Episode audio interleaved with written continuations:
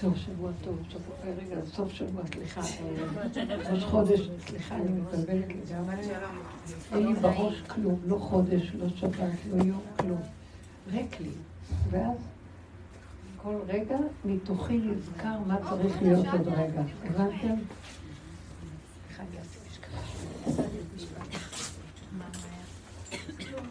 עוד מעט כבר לגמרי.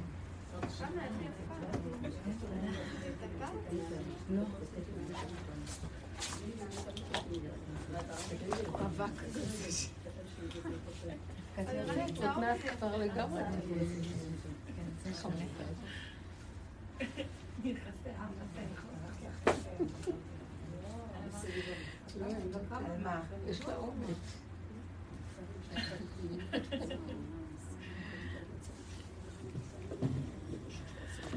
בדרך הוא מכוון זה לא אכפת לי, אל תחשבי, ממש לא, זה בכלל. הבעיה. אין לזה משמעות בכלל כבר. טוב, צניעות. ועל כן, אתם רוצות לפתוח עם איזה שאלה? שיש לכם? שאלה, אבל אני מחכה לי סליחה. השאלה פשוט נעלמה. כל היום אמרתי שאני... אתן צריכות לפתוח עם איזו שאלה. יש לי שיתוף, לא שאלה. יש לך מה? שיתוף? כן. כן, נעשה מזה שאלה רגע. אני, אני מרגישה שכאילו הוא, הוא לוקח גם את האחיזות האחרונות ומשחרר אותם, וכאילו זה האחיזות הכי קשות, שכאילו בדמיון שלי אני חושבת שאני לא אחוזה, אבל אני כאילו אה, נוכחת להבין כן. שאני עדיין אחוזה. ו... וכאילו, אין לי מה להגיד, באמת. אני, אה, אני, אני צוחקת, אבל זה לא מצחיק אותי. אני צוחקת איתו, אני אומרת לו, כאילו, אוקיי, הבנתי אותך, אבל זה באמת לא מצחיק אותי, גם תהיה טיפה יותר עדין, לא יודעת, תעשה את זה יותר יפה, כאילו, מה, למה, למה ככה? למה אתה מתנהג איתי בצורה כזאת? הבנתי, אוקיי, אתה רוצה שאני אשחרר? אני אשחרר. מה, אי אפשר לעשות את זה יפה? אם מגיע לה כמה לשחרר עם זה באמת, אני כאילו, אני ממש מדברת איתו כאילו הוא איתי, אני רבה איתו. תדבר איש של רעהו, כן. הרבנית, אני גם אתמול דיברתי איתו. לא, לא, לא, באמת, אל תצחקו, זה מאוד, באמת. הרמתי את העיניים ודיברתי, אמרתי לו, אה, בורא עולם, אני לא מסכימה איתך, אמרתי לו, שזה לא, לא ייתכן מצב כזה, שאנחנו, בדור שלנו, שהוא עד כדי כך הוא ירוד יותר מהדור של מצרים, אמרתי לו, על מצרים היה להם עוד שער אחד, מהם תשע, היו כבר, לא היה נשאר, העם לא היה נשאר כלום. ואנחנו יש תלמודי תורה, יש, אה, יש אה, בית יעקב, יש בנות, יש זה. אמרתי לו, יש ממש, אז למה שאתה, למה לא תגאל אותנו? למה לא תגאל אותנו? למה אתה מוציא לנו את המיץ ואת הקישקי? אני אומרת לו, באמת, למה אתה מוציא לנו את המיץ? זה מה שאת נותנת לו תלמודי תורה בבית יעקב? לא, אני אומרת לו, אני אומרת לו, בורא עולם, אתה צריך לנהוג איתנו. שחסר לנו שבזכות זה יגאל אותנו. אני אומרת לו שאתה צריך לנהוג איתנו במידת החן והחסד והרחמים הגדולים. זהו. הוא צריך לנהוג איתנו אני גם אומרת לו ככה, באמת. הרבה ישיבות, הרבה תלמודי תורה, הרבה יושבים ולומדים, הרבה שיעורי תורה, הרבה זה. אז כל זה זה לא מספיק, אני אומרת לו בשבילך, מה אתה רוצה עוד, אני אומרת לו. מה, עם כל הגלות הגדולה הזאת הוא רוצה שניקח את כל מה שאנחנו יודעים. כן. ולא שנפסיק ללמוד ולא שנפסיק לדעת, שנפסיק אה, לקיים, אלא הוא רוצה שזה לא יהיה מהמוח. הוא לא רוצה שנדע שיש לנו תורה. הוא לא רוצה שנדע שיש לנו ויש לנו ויש לנו ויש לנו. כל המהלך של מה שאנחנו קיבלנו כאן בעבודה היקרה הזאת, אני כאילו אומרת שזה לסיכום כל העבודות, כי זה הסוף זה. אנחנו בעצם קיבלנו דרך איך לקחת את כל היש החיובי, שהוא יש באמת חיובי לעומת העולם, אין מה לדבר. אז זה מה שהוא רוצה בעצם. ואז לקחת אותו, כל ההולך ומוסיף שלנו, והמדרגות והטוב לעומת העולם ההפקרי, ולקחת את כל זה ולרדת למצב הפוך. אנחנו לוקחים את כל הטוב הזה, ומה עשינו בשיעורים פה? פירקנו. פירקנו את הדמיון שיש לנו, פירקנו את הדמיון שאנחנו מבינים, פירקנו את הדמיון שאני... אה, השתדלנו על הצדיקים, שהילדים יהיו צדיקים, השתדלנו על זה. תפרקו את הכל, את הכל, את הכל. מה תפרקו? זה מה שציווית שנעשה, מה נפרק? תפרקו שזה אתם. תפרקו, זה מה שמחכה לגאולה. הגאולה היא לא בן אדם שהולך ומוסיף ויש לו מדרגה לכבוד הקדושה, לכבוד השם. הגאולה זה לפרק את כל הלכבוד. כדי לאפשר שהוא בכבודו ובעצמו יתגלה בעולמו. שאנחנו נהפך להיות רק כלים ריקים שגולם, שזה לא אומר שלא נקיים ולא נעשה ולא נלמד, אבל לומדים תורה, ואחרי זה יוצאים כאילו, אני, אין לי כלום, אין לי, טוב, אין לי, כל אומר, אין לי רק תורה, גם תורה אין לו, יש כזה שכתוב בחז"ל. כל האומר אין לו רק תורה, אין לי כלום, רק תורה. אומר, גם זה אין לו. אין לו. כל תודעת הגאולה מתאפשרת להתקרב לפה ולצמוח כשאנחנו שוכחים את מהלך הדעת שלנו.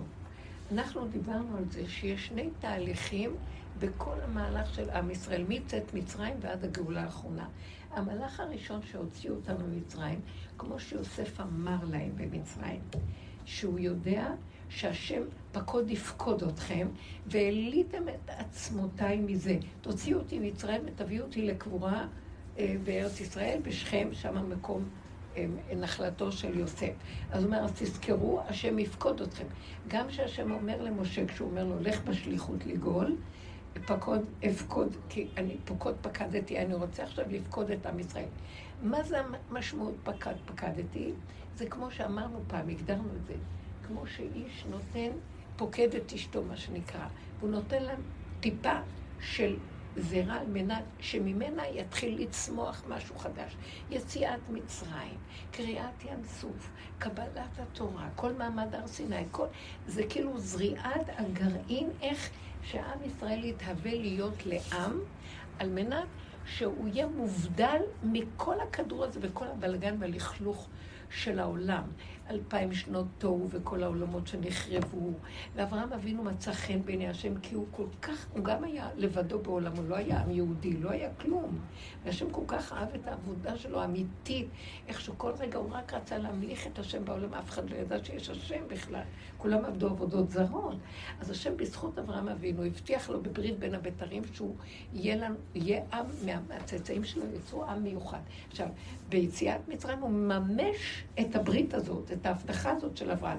הוציא אותנו ממצרים, קורע לנו את הים, מעביר אותנו למקום הזה, ואנחנו מגיעים לאיזו מציאות שבעצם, לא שומעים? אנחנו מגיעים למציאות שבעצם אנחנו לומדים במרגלות הר סיני לקבל את הכלים איך להתהלך בעולם הזה עם חוקים מיוחדים שישמרו אותנו מתוך כל הבלגן של העולם. והתורה שקיבלנו היא בעצם נותנת לנו כל הדורות, מרגע הפקידה עד סוף התהליך של העיבור הזה וההיריון, עד הסוף, שזה ימינו אנו, הסוף, כלים איך להתהלך בעולם, ללמוד תורה, אבל שימו לב, עדיין אנחנו בתוך גלות עץ הדת. כי אנחנו מתהלכים מאז ועד היום בגלויות. אנחנו עם גלות מצרים, יצאנו, נכנסנו לארץ ישראל, עוד פעם נכנסנו לגלויות, יצאנו לבבל, חזרנו, יצאנו לרומא, לאדום, גלות אדום. אה, כל ה... אה, מה שקרה עם גלות ישמעאל, כל... ואנחנו חזרנו לא מזמן בקיבוץ גלויות גדול, ועדיין אנחנו, אתם רואים איך נראים. אם לא הייתה התורה והחוקיות של התורה, שהיא נלמדת דרך הדעת של עץ הדעת, אבל באמת אנחנו שם משתדלים לעשות מה שאנחנו יכולים כדי, אה, דרך הלימוד הזה והקיום הזה, לעשות תיקון לעולם, כי העולם מלא טינוף ולכלוך. והמצוות האלה שמרו עלינו, וגם העלו ניצוצות בכל הגלויות איפה שהיינו. לכן גם יצאנו לגלויות העולם, כדי, דרך הלימוד, דרך החיים, הברכות, כל מה ש... מעלים, מעלים, מעלים. אבל עדיין, זה תהליך הפקידה. עדיין אנחנו כמו אישה בהיריון שעוד לא עומדת, שעוד לא יולדת. עוד לא רואים את התוצאה, העובר. הסוף הוא שיהיה גילוי מלכות השם באמת.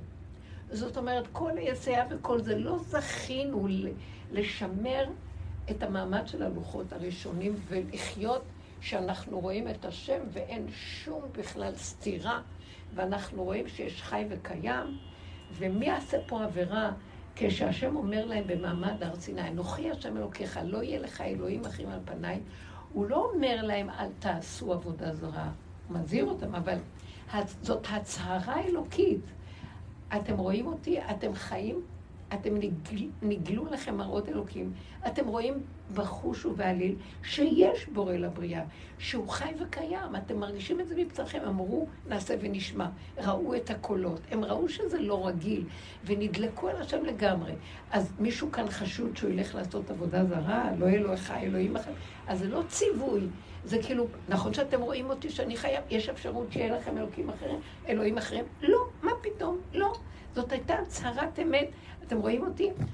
ואחר כך הם נשברו מכל המצב הזה. ואז עוד פעם חזר, עשו את העגל וכל הסיפור ועוד במדבר, זאת אומרת שכל הדורות האלה עד עכשיו אנחנו תמיד מועדים לנפילה ולשבירה ולגלויות, כי יש כאן שטן במוח שלא נותן לנו לחיות. וכמה שיש לנו תורה וכמה שיש לנו, תראו איך אנחנו נראים, אנחנו תמוהים בתוך כל הבלאגן בעולם. גם אם לא היה קצת השיעור של התורה הזאת, גם כן, ועכשיו, גם בתוך התורה. אז אנחנו עדיין, אתם רואים איך הכל נראה, אנחנו הולכים לאיבוד, גם בתוך התלמודי תורה. אי אפשר שלא, יש את הבלגן שלפעמים רואים שלא מנהיגים את הילדים כמו שצריך, שיש שם כבוד ויש שם אה, קנאה תשמרהו בצוותים השונים, ויש איפה ואיפה, והילדים נושרים כי מרגישים שלא לא אוהבים אותם, ויש ילדים יותר מיוחסים, ילדים כל מיני דברים, גם בסמינרים איפה שלומדים, וכל המקומות האלה הם לא פטורים מזה שהם מושלמים בגלל שיש להם תורה. זאת אומרת, בדת יש לנו תורה ויש לנו חוקים וספריות מדהימות, אבל במציאות שלנו, בהלכה למעשה, אנחנו כולנו מושפעים מתודעת עץ הדת. במידות שלנו, אנחנו כל פעם מועדים לנפילה, וזה מה שקורה לנו. ואפילו אנחנו לא יודעים מה לא בסדר, ואת קמה ואומרת, כמה תלמודי תורה יש, וכמה זה יש, וכמה... זה בדיוק הבעיה. שאנחנו רואים את הצד החיובי של כל זה, אבל לא רואים שאנחנו בעצם, עם הגדלות והכמה והכמה, זכה עלינו דעתנו, ואנחנו לא באים בשפלות מול בורא עולם. זאת אומרת, מול העולם ברור שאנחנו יותר מכולם, זה ברור, אין מה לדבר, אבל אסור לנו להרגיש שאנחנו יותר מכולם. למה? כי ברגע שאני חושב שאני יותר מכולם על המקום, אם היו לנו משקפיים, אנו רואים את המקטרג הראשי עומד לידינו, ואומר, יש לכם יותר מכולם? בואו אני אראה לכם. הוא עולה למעלה ואומר לשם, שמעת מה שהם אומרים? הם אומרים שיש להם יותר מכולם, ואני רואה אותם עם כל התורה שיש להם עוד יותר גרוע, קטרוג יותר חזק. זה בפלטרים של מלך, אתה, הם עושים ככה ועושים ככה ועושים ככה, וכאן מכאן מסתם מהצד, מגלגלים אינטרסים, שוחדים, גנבות דעת. הם לא נאמנים באמת למה שכתוב. כתוב, אבל זה לא ממש, הם לא חיים את זה, אז יש קטרוג מאוד גדול. נמצא שהבן אדם חושב שהוא יותר, נו, אז תביא כבר את הגאולה. זה מעורר קטרוג הכי גדול. באה הדרך הזאת של הסוף. ואומרת לנו, רבותיי, אין כבר כוח לקטרוגים, האוויר מלא קטרוגים, אתם יודעים? האוויר מלא קטרוגים, אין איך להימלט מה... אנחנו כאן בעמק הבכה. אנחנו, אין כאן איך לצאת מהקטרוגים פה, אין. באה הדרך שלנו במרכאות, מבית מדרשו של אליהו נבואי, שכתוב עליו ששלושה ימים לפני בוא משיח הוא יבוא להחזיר אותנו בתשובה. איזה תשובה הוא משיב אותנו? הוא אומר לנו, זה לא תשובה של סור מרע ועשה טוב ואתם יותר טוב מהעולם, זה יותר, זה גרוע ממך ואתה יותר טוב ממנו. אה, זה יום הכיפורים, זו תשובה אמיתית. תסתכל בעצמך, אתה יושב לבד עם עצמך, אתה לא מסתכל אף אחד, תתחיל לפתוח את המטמוניות שבך, תסגור את הפתוח, תפתח את הסתום, תתחיל לראות מי אתה באמת. ועל חטא ועל חטא ועל כולך חסרונות מכף רגל ועד ראש. כמו שדוד המלך אמר, אין בתום בבשרי. זה רגעים של הודעה אמיתית של השתלשלות לתוך החושך של עצמנו, והכרת איך אנחנו נראים. המקום הזה מכריח אותנו לא לתת ממשות לחיובי שבנו, אלא הפוך, גם זה משהו. נכון שזה משהו. אבל כרגע, בשעה של הלידה, תגידי, וואי, איך התנהלתי הכי יפה ברעיון, ואני לא אכלתי זה, ואני שמרתי על זה, וכל יום אמרתי תהילים, ודברים כאלה. תגידו לי, ברגעים האלה, אה, אין ניכר דל בפני שואה או משהו כזה, זה רגעים קשים מאוד. ולא ראינו שרק אה, הצדיקות, לא, לא, הכל כתוב מאוד יפה, וכולם נחתכות ומתות, נשים מתות בשעת לידתן, במרכאות, ואז במקום הזה הוא אומר לנו, את אומרת עכשיו, למה אתה בא אליי ככה? זה לא יפה שאתה עושה ככה, מה אתה רוצה ממני? לפחות תעשה את זה יפה, מה אתה... הוא לא רוצה לעשות את זה ככה, זה אני עושה שזה יהיה ככה, את לא מבינה? זה לא, מפי עליון לא תצא הרעות והטוב, זה לא קשור בכלל אליו. זה קשור שהמוח שלנו כל כך, הוא רואה עקום. ואז עכשיו אני רואה איך צריך להיראות החיובי והטוב, וכשמשהו לא נראה טוב ומכה בי, אני אומרת לו, למה אתה עושה לי את זה ככה? ההד חוזר אליי, למה את עושה לעצמך את זה ככה? זה לא אני. זה לא קשור אליי השם, זה קשור לתודעה של עץ הדעת. זו תודעה שהיא אה, משגעת אתכם. אתם רוצים, את, אתם רוצים גאולה עם החיובי של עץ הדעת. אתם מבינים מה אני מתכוונת? אתם רוצים עם הספריית הערכים החיובית, ככה תהיה הגאולה. הוא אומר, ספריית הערכים החיובית שלכם. כדי שאני אתגלה, אתם צריכים לשכוח מהחיובי הזה, להיכנס לתוך החושך הכי גרוע, כמו לידה. תשכחו מכל התהליכים קודם, ותחצו את המקום הזה, ורק אז אתם תבינו, כשנתתי לכם את ההוראה בתורה, רק אז תשיבו אל הלב ותחיו את מה שאתם יודעים. אתם משננים, אתם אומרים, אתם מדקלמים, אבל אתם לא חיים באמת. כדי לחיות באמת, אתה צריך לשכוח את מה שאתה יודע. מה ישכיח ממך את מה שאתה יודע? מכות, ייסורים, כאבים, פליקים. לא הולך כלום. עכשיו, רגע, רגע. וכשאתה מקבל את המכות האלה, אתה צועק, כואב לך, כי מה כואב לך? ואתה בא בטענות. כי אתה אומר, זה לא יפה, זה לא חיובי, אני עשיתי כך וכך, למה לא מגיע לי? זה מה ששתיכן אומרות בעצם. אז הוא אומר להם, שמעתי את הקולות שלכם, אני אוהב אתכם מאוד. אז אני רוצה לעשות את מה שאתם רוצים. אתם רוצים גאולה? תסגרו את הפתוח, תפתחו את הסתום.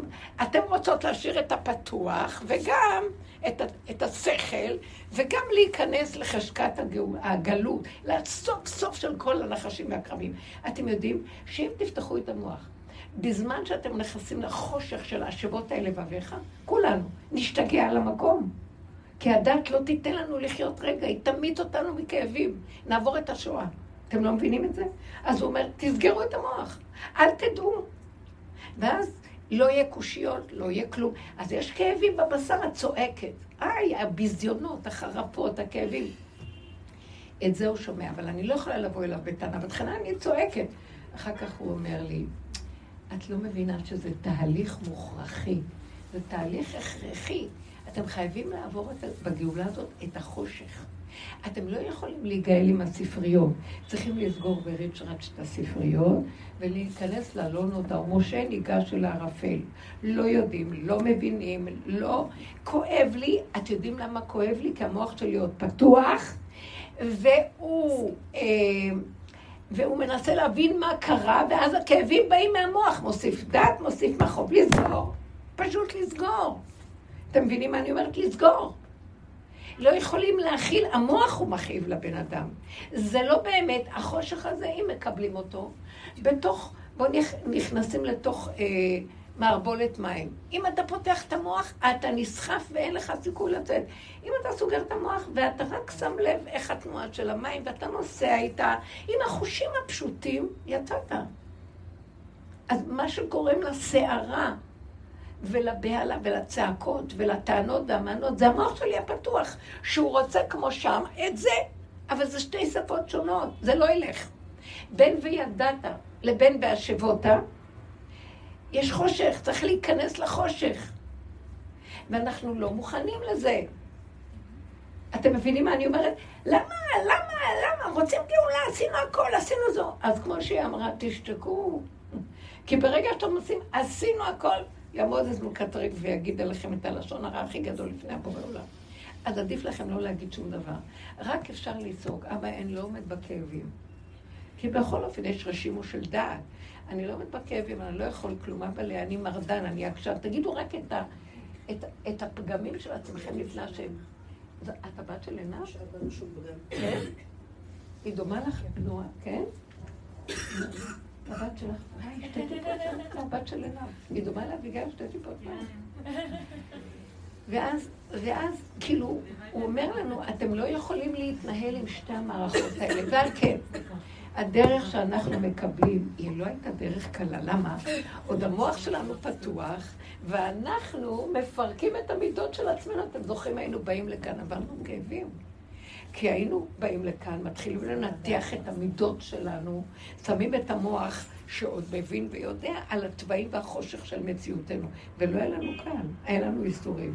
אתם זוכרות? אלמלא השכינה איתנו בדרך הזאת, לא היינו מחזיקים מעמד. עד שהגענו למקום שמפרקים, מפרקים, מפרקים. כמה שאנחנו מפרקים, צף לעוד נחשים ועקרבים. אז אני, אז אני אומרת, אל תביני יותר, אל תדעי יותר, אל תעבדי יותר גם. כי עבודה זה בגלל המוח של עץ הדת, כי יש שם פרעה שמעביד אותנו, אז צריך לעבוד. גם עבודת השם. בגלל שיש פרעה, אנחנו צריכים, יש דת, חייבים לעבוד את השם. צריכים להגיע למקום שאין עבודה, ואין הבנה, ואין השגה, ואין כלום. גולם. עכשיו, זה כל הדרך שלנו מובילה אותנו לגולם. למה? כי כשאנחנו נוגעים ביסוד הגולם, תגידי, למה כשאנחנו מגיעים ביסוד הגולם, רק שם קורה משהו מעניין. תהליך הפקידה, שזה המוח, למה אני אומרת לזה, לא אני, למה קוראים לזה פקידה? שאלתי את עצמי, מה, העניין של פקידה? כי המילה פקידה זה גם כמו תפקיד.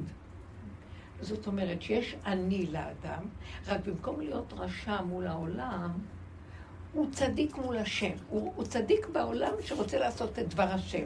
אז נותנים לו תפקיד, אתה תהיה תפקיד של לוי, אתה תהיה כהן, אתה תהיה צדיק, אתה תהיה בעל אמונה, אתה תהיה עובד השם, אתה תהיה בעל חסד. נותנים לו תפקידים. המילה פקידה זה מלשון שיש לו אני של עץ ויש לו תפקיד לכבוד השם. אבל במהלך האחרון ייגמרו התפקידים. אין אני שייתנו לו תפקיד. נעמוד כולנו ריקים, אין אחד שיגיד יש לי תפקיד כזה או כזה. כולם גלמים, ואז מה נעשה אז? מתוכנו, תקשיבו טוב טוב, אתם שומעות? תקשיבו. מתוכנו ייזכר השם. תקשיבו מה זה המילה ייזכר. תהליך הזכירה נפתח. מהו תהליך הזכירה? שכל מה שאני יודע, שומע, רואה במצב הזה, אני יודע שזה לא שלי, זה השם, זה לא אני. האדם כבר לא צריך לעבוד קשה. הוא חי יותר במערכת חדשה של הגולם הזה חי, שהוא רואה שבכלל אין לו אני. הוא רואה סיבות, יותר רואה סיבות, כי כשיש דת, הדת לא נותנת לנו לראות סיבות, כי יש לה אני. והסיבות של השם זה כאילו, פתאום הדלת נפתחת, את הולכת ואת חושבת איזו מחשבה, פתאום הדלת נפתחת, מישהו נכנס, נותן לך תשובה, ואז את קולטת. אנחנו היום מתהלכים כמו המוח עמוס, אני לא שומע מה יש בכלל, אני לא שומע שזה רע, זה פתח, זה אמר, אני הולכת כמו, כמו אדם תקוע עם המחשבות שלי ועם הדמיונות שלי ועם ההתרגשויות וה, וכל הסערות שלי, ואני לא רואה, אני לא רואה כלום, אני לא רואה שיש כאן השם בכלל. ואילו כשאדם מתרוקן מכל זה ונהיה גולמי וגבולי, פתאום מתחיל לראות, הילד הקטן אומר לו, הציפור מצייצת, הוא מבין מה היא אומרת. זה עובר כאן, אז, הוא מבין שזה השם. אה, קרה לו איזה דבר, הוא אומר, אה, קוראים לי לדבר. הוא ישר מקשר ואומר, זה הכל השם. מתוכו עולה חוכמה. שואלים אותו שאלה, הוא לא, הוא כבר גולם, הוא לא יודע. פתאום הוא יודע את התשובה הכי נכונה. הוא מתפעל נכון מכל דבר. אין לו רגש עצמי.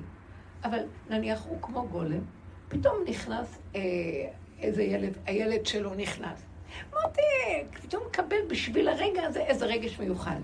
זה לא כמו הרגשות שלנו שהם מותנים. אוי, הילד הולך לבוא ואיך אני נראה. טוב, אני אקבל אותו לפחות יפה, אני אראה לו פנים. אני משחק אותה כל הזמן, צריך כל הזמן לעמול ולהתייגע ולעשות את עצמי, והכל בחשבונאות. פה זה כלום, הכל קורה לבד.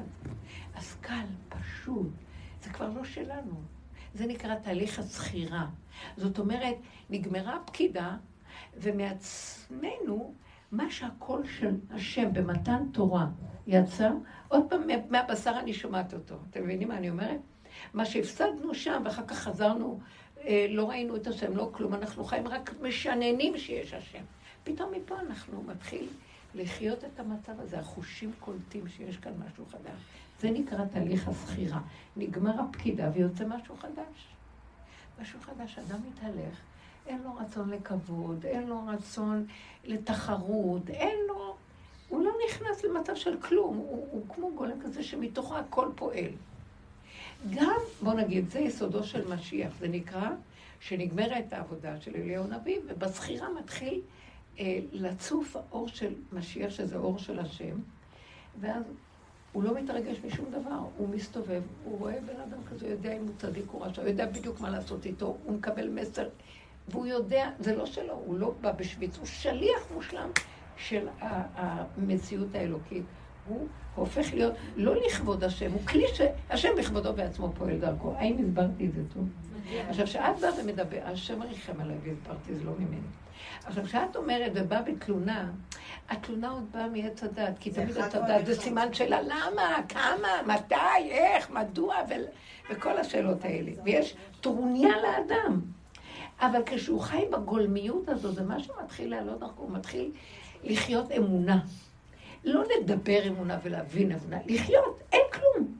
גם הוא לא קיים בכלל, זה לא אני בכלל, הוא רואה פתאום את הכל. המסך הדמיוני הזה של הקיום שלנו פה מתחיל ליפול. עכשיו, אדם כזה, הוא יהיה בעולם, בעולם ממשיך להיות סדום ועמורה. הוא לא מתפעל מזה בכלל. אדם כזה מתהלך בעולם, עכשיו, הוא מתהלך בעולם, אשרי מי שזכה לפגוש אותו. אם הוא יסתכל על הרשע, הוא יכול להחזיר את הרשע בתשובה. כך כתוב שנתן בו את עיניו והפך אותו לגל של עצמות. מגלה לו את העצמות האמיתית שלו, מפרק לו את הצורה של הרישות. יש איסורים מזה, אבל בן אדם, לפחות מקבלים תיקון. האדם הזה, הוא לא עושה את זה. דרכו זה פועל. הוא הופך להיות צינור, כמו קרן לייזר כזה, שאיפה שהוא עובר, טק, טק, טק, הוא שורף את היתושים ומסדר את העניינים. הבנתם? אז גם לא לחכות לגאולה, פשוט להיות, לחכות שהם משהו... אורי אמר דבר יפה, אז עכשיו אני מסבירה לכם, שכשאנחנו אומרים מתי כבר ואיך כבר, אז ההט חוזר אלינו, מה מתי כבר ואיך כבר, אתה תלוי בך. הגאולה נמצאת כאן כבר מקדמת דנא. מרגע שהאדם הראשון עשה תשובה, כבר הגאולה נמצאת. מרגע שאברהם אבינו היה, הוא הוא, הוא רצה להיות משיח בדורו. כל הצדיקים בכל דורם, הם ידעו את התהליך, וכבר בדורם, עוד לפני המון המון דורות. משה רבנו רצה, הוא כבר יכול היה להיות גואל ראשון ואחרון. אבל בכל הדורות, הוא אומר לנו, למה לא מביא, למה לא הבאתי דרכם? כי אני רוצה שכל אחד ואחד בעבודתו ישיג את זה וימליך את השם. בשביל זה הוא ברא את הבחירה. בשביל שכל אחד ואחד יממש ברמה פרטית, אם במעמד הר סיני, כולם שמעו, כולם ראו, כולם ידעו ברמה שזה בתוך הפרט, אבל הכלל הגדול היה. אחר כך לקחו ממנו את כל האור הזה של הכלל. הוא אומר, אתם רואים עכשיו כל אחד ואחד, כל הגלויות, כל העבודה הזאת, שכל אחד ואחד בעבודתו יעשה את מה שאני נתתי לכם מתנת חסד בחינם על הכלל הגדול כולכם. שמעתם? בואו נראה אתכם.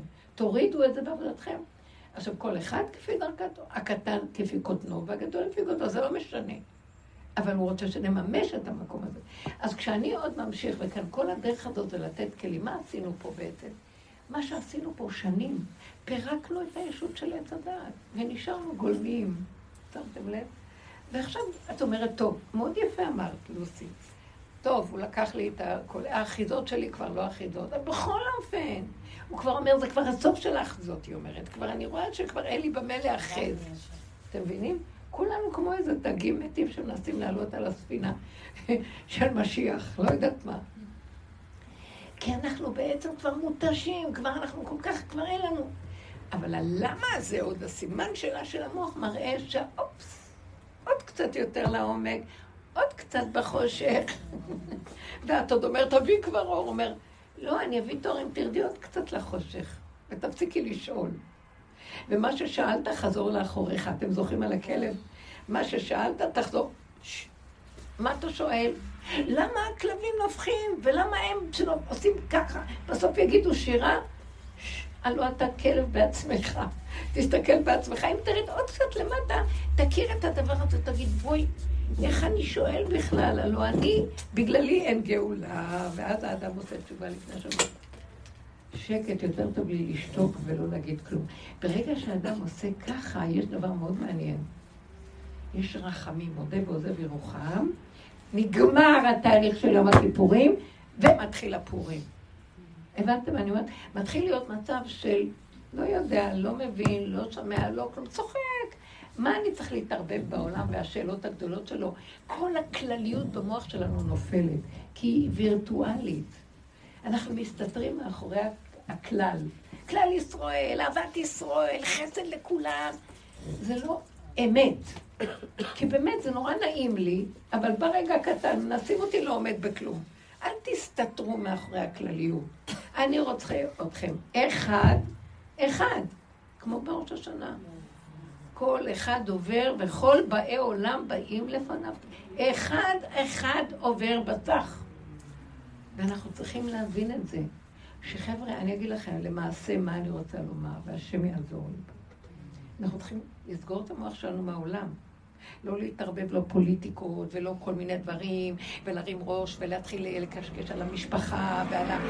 ככה הילדים וזה עשה כלום, כלום, כלום. אין יותר שום סימני שאלה, אין טענות, אין מנות, אין שיפוטיות, אין ביקורת, אין כלום. תסגרו את רשות הרבים, שזה המוח. ותתחילו להיכנס למטרוניות של עצמכם. אתם כבר שם, אבל בלי להרים את הראש. וכשאנחנו נתמקד שם, נהיה כמו ילדים קטנים, שלא יודעים כלום. ילדים קטנים, אכפת להם מה נעשה שם בעולם. תקשיבי, זה הסוללה אה, הולכת להיגמר, אולי יש למישהו מכשיר אחר. כי הוא סוגר. זה כנראה לא, לא מתאים אותו טוב. אה, אוקיי, ואז במקום הזה, שאתם קולטות מה אני מדברת? איפה הייתי? מבחן פתע. אם אנחנו מתערבבים בעולם, אנחנו, זה על חשבון הפרטיות, ההתפתחות הפרטית. תראו עכשיו חזקות. אין למה, אין כמה, מה אכפת לכם מה קורה בעולם? מה אכפת לכם מה קורה בפוליטיקה? הכל שקר וכזב, אתם לא רואים? מה אכפת לכם? הילד הזה אמר להוא, כן אמר להוא. תתערבבו רק כשאחד הולך להרוג את השני, פיקוח נפש, גם כן.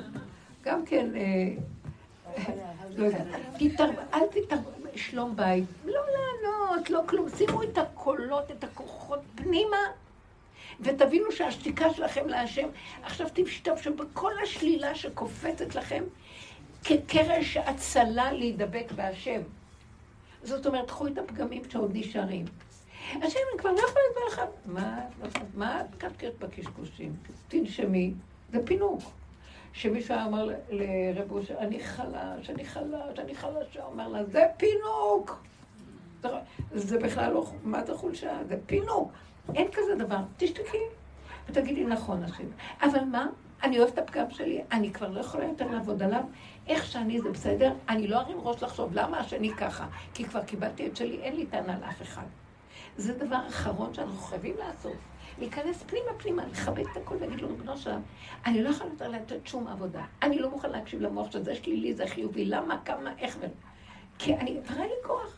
אז מה שאני, כל רגע אני מועד ליפול, תחזיק אותי ותשמור עליי, כי אני לא יכולה יותר לעשות עבודות פה בעולם. ואז השם אומר לי, אני שומר עליך, אבל גם את תשמרי לא לפתוח את המוח ולהתהולל לי בעולמות.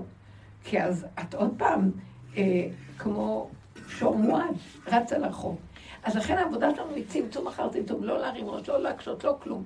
לכוון את הפגם, ולא לבוא אל עצמנו בשום טענה, כי ככה וזהו, כי ככה וזהו. כי ככה וזהו. למה זה קורה בחוץ ככה? זה לא ענייני. מה קורה בעזה? זה לא ענייני, זה של השם, זה לא שלי. מה קורה?